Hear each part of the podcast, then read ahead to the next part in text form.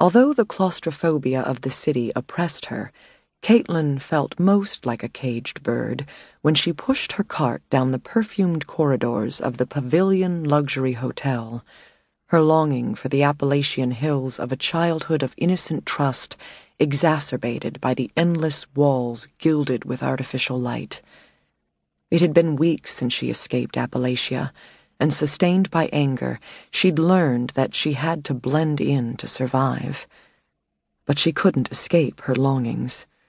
Finished cleaning one room, she'd hurry the short, shadowed distance of the corridor to the next, hoping the drapes would be wide apart so that when she stepped inside, she would immediately be able to look through the floor to ceiling glass at the far end of the suite to see the sky above the city and ignore, if only for a moment, the invariable crumpled bed linens, lipstick stained cigarette butts, partially full wine glasses and the other detritus of sybaritic living that marked the influentials who moved through this building. If the curtains were closed and the room was in darkness, Caitlyn would ignore the light switch and instead fling the drapes apart to give herself the rush of freedom that came with sudden brightness. For Caitlyn, the openness of the sky was a balm, allowing her to imagine she was above the clutter and noise and greediness of the city. Even then, there was cruelty in the transparency of her prison, for this brief joy also brought the need to feel the winds that had given her shivers of pleasure when, as a girl in Appalachia, before she'd understood what she would become, she and her father would perch on a rocky ledge to overlook a valley and hawks on the updrafts. Despite the sheets of glass that blocked the wind from her, she would pause frequently from sorting wet towels or from wiping stains and hair off porcelain to look out again and let the view brighten her soul, letting her mind drift to those memories, wishing she could step out through the glass and into the void, wishing that wind was pushing against her face again, like the first time she discovered the reason for her instinctive yearning for height.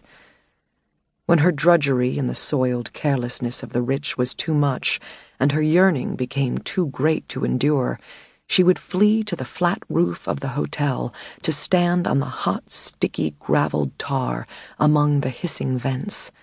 She would renew her cold anger by thinking about her papa, Jordan, and how he had betrayed and hurt her. To draw on hope for strength and determination, she would turn her mind to Billy and Theo, her only friends, from Appalachia, who had escaped outside when she did.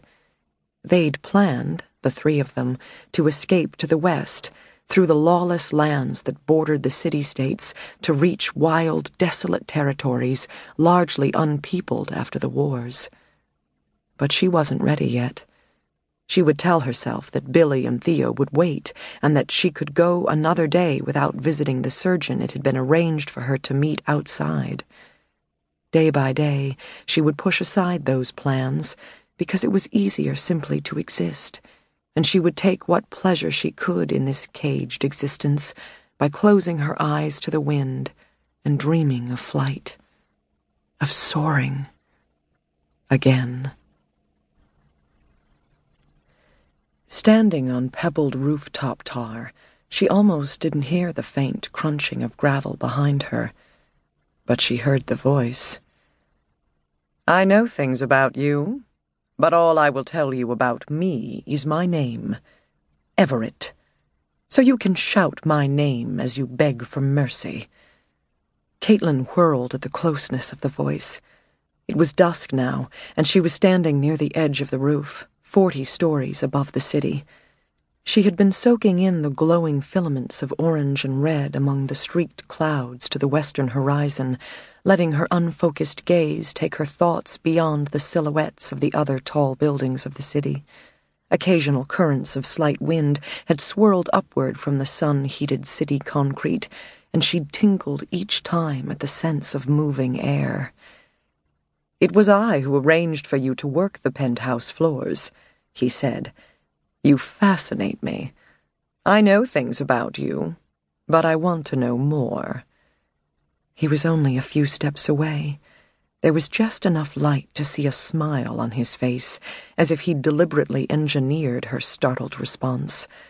A half empty bottle of red wine held low in one hand, a glass of it in the other. One glass, just for him. He paused and took a casual drink before speaking again.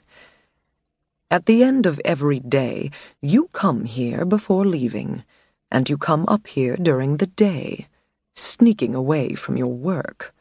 Often. What is it? For me, it would be the enjoyable sensation of knowing I'm above all of them. Everett lifted his bottle and pointed beyond the city wall.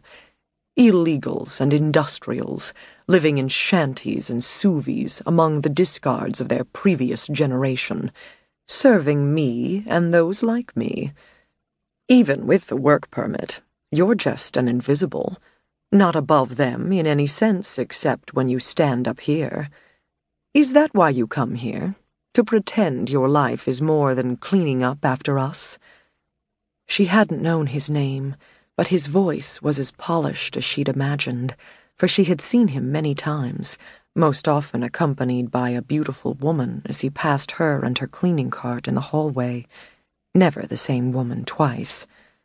Caitlyn found it mesmerizing, his polished appearance and the easy way he bore the accoutrements of wealth, the discreet jewelry, the sheen of his clothing, the thick silvering hair rumpled by design, the rimless glasses, the sheer handsomeness of a face that had lost no confidence even as the first wrinkles began to tug at the sides of his eyes.